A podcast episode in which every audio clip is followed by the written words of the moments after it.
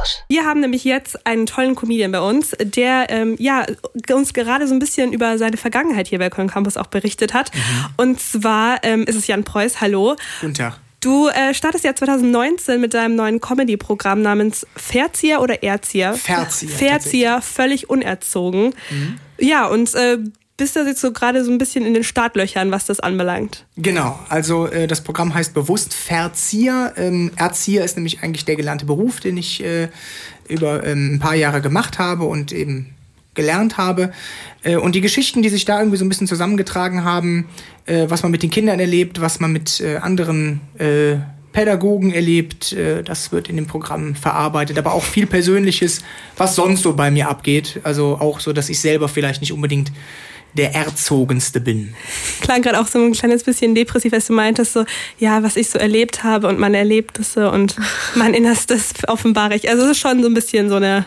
Ja, also ich, äh, ähm, ich sitze jetzt nicht auf der Straße. Also ich, äh, nein, ähm, ich habe äh, mit, dem, äh, mit dem Beruf ja äh, aufgehört. Also ich mache das nicht mehr. Ich ähm, stehe mit äh, Stand-up auf der Bühne und versuche mich damit so quasi ein bisschen durchzuschlagen. Das war immer mein Traum. Ähm, und deswegen sage ich, was ich erlebt habe. Ähm, und da sind viele sehr, sehr schöne Geschichten dabei, ähm, hoffentlich auch lustige. Ähm, es gibt aber ganz klar in, in Pädagogik auch ganz klar Sachen, die äh, eben nicht wirklich toll waren, die traurig sind, aber die schaffen es auch nicht ins Programm. Also um Gottes Willen, äh, ja. ich mache da keine Depri-Nummer draus, sondern Comedy soll Comedy bleiben und dann kommen halt eher Geschichten, wo ein Kind erzählt, äh, wenn man eine Schaukel aufhängt, ähm, hey, meine Eltern haben auch eine Schaukel im Schlafzimmer. Also Ach, schön. dann eben so, so Wirklich Dinge, passiert ja, an der Stelle? Tatsächlich, ja. Ja. Das ist ja ähm, bemerkenswert, könnte man sagen. Die ja einfach frei raus. Die sagen ja einfach frei raus, was sie denken. Das ist ja das Coole daran. Wir haben uns ja ein bisschen gefragt, jetzt wo du den Erzieherberuf ja eine Weile gemacht hast und äh, jetzt aber eher mit in die Comedy nimmst, ähm, magst du Kinder da überhaupt noch? Kann man die noch mögen? Oder ähm, macht es jetzt mehr Spaß, sich über die lustig zu machen? Ähm, ich mag Kinder immer noch. Also Kinder sind... Ähm, äh, sind was Schönes. Also um Gottes Willen. Ich glaube, wenn, wenn ich, ich glaube, ich kann mich nur sehr schwer über was lustig machen, was mir nicht irgendwie entweder was gibt. Mhm. Ähm, also entweder muss ich jemanden komplett scheiße finden. Ich mache mich zum Beispiel auch über meine mhm. Ex-Freundin lustig. Das ist halt auch ist ein anderes Thema. Ähm, ist die Bühne auch ein gutes Outlet dafür, würde ich sagen. Eben. Ne? Und sie hat sich, aber, hat sich aber bis heute nicht gemeldet. ähm, und äh, anderes Thema auf jeden Fall. Ähm, aber äh, bei Kindern ist es tatsächlich der Fall, die mag ich und ähm, deswegen macht mir das so viel Spaß. Im Endeffekt, wir lachen ja auch äh, äh darüber eben über die Situation, die ich zum Beispiel eben erzählt mhm. habe. Ähm, das ist ja nun eigentlich nichts Schlimmes. Also äh, das hat dieses Kind halt gesehen und erfahren ähm, und hat das einfach rausgehauen, dass die Eltern auch eine Schaukel besitzen.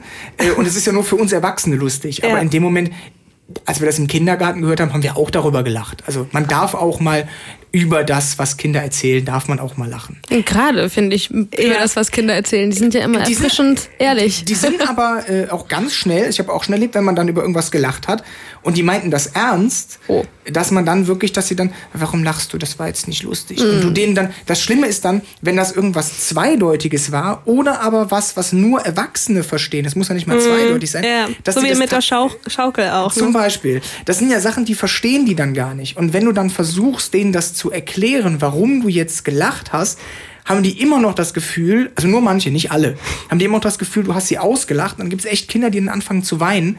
Und ähm, da muss man dann erstmal mit zurechtkommen. Da habe ich auch lange für gebraucht, dann äh, festzustellen, okay, wo darfst du jetzt lachen und bei welchem Kind lässt du das denn dann besser sein? Ja, gut, man lernt die dann auch so ein bisschen eher kennen. Ähm, jetzt bist du ja aber, haben wir gehört, hauptberuflich mit deinem Comedy-Programm unterwegs. Stimmt das? Ja. Wie kommst du dazu? Was hat dich dazu gebracht? Ähm, mich hat, also es war tatsächlich immer so mein Traum. Also ich habe, ähm, als ich mit Stand-up-Comedy angefangen habe, habe ich immer gesagt, irgendwann möchte ich davon leben.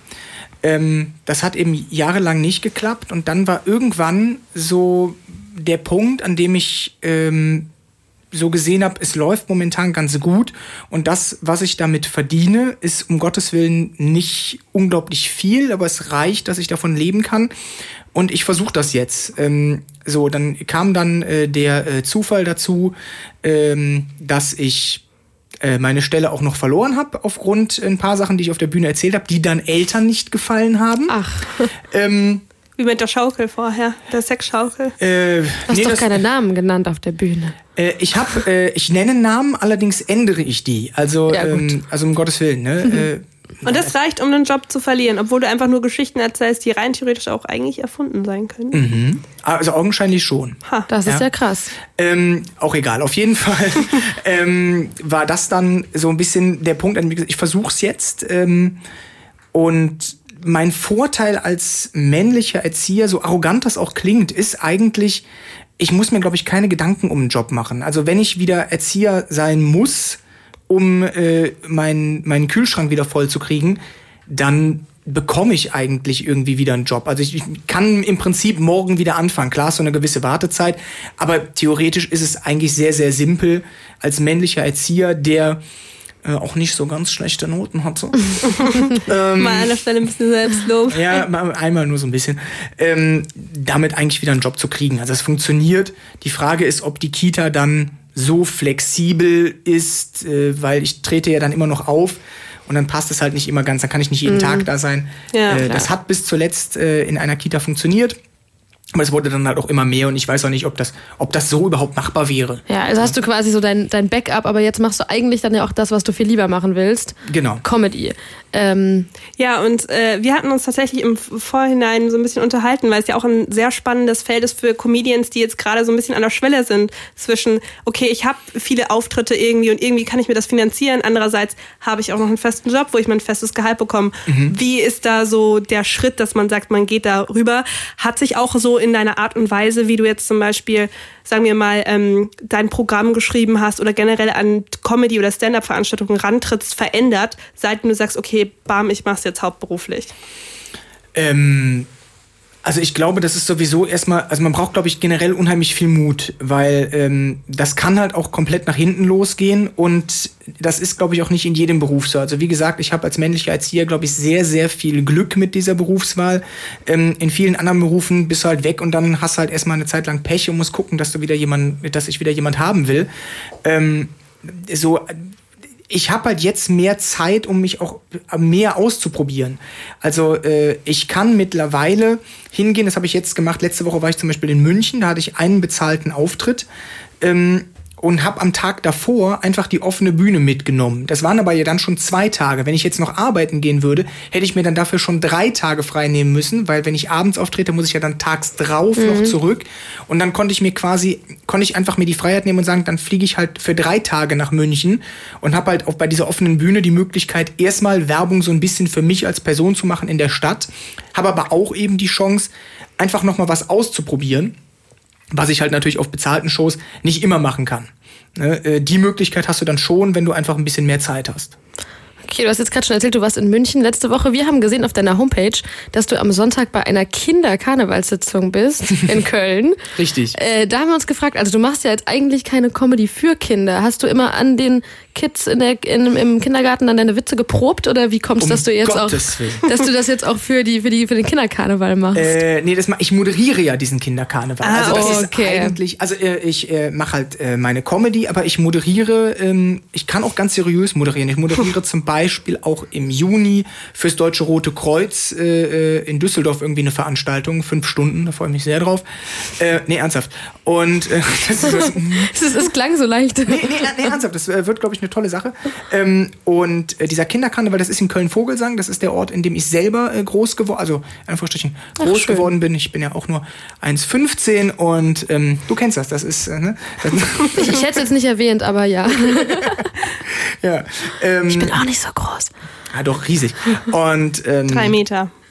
Ähm, Fünf. Und ich bin halt in, in diesem Ort halt groß geworden, habe halt da quasi ähm, die, äh, oder die haben den Kontakt zu mir. Und ähm, so ist das entstanden, dass wir dann, ich habe da mal äh, eine Ferienfreizeit damals mit meinem Papa zusammen gemacht.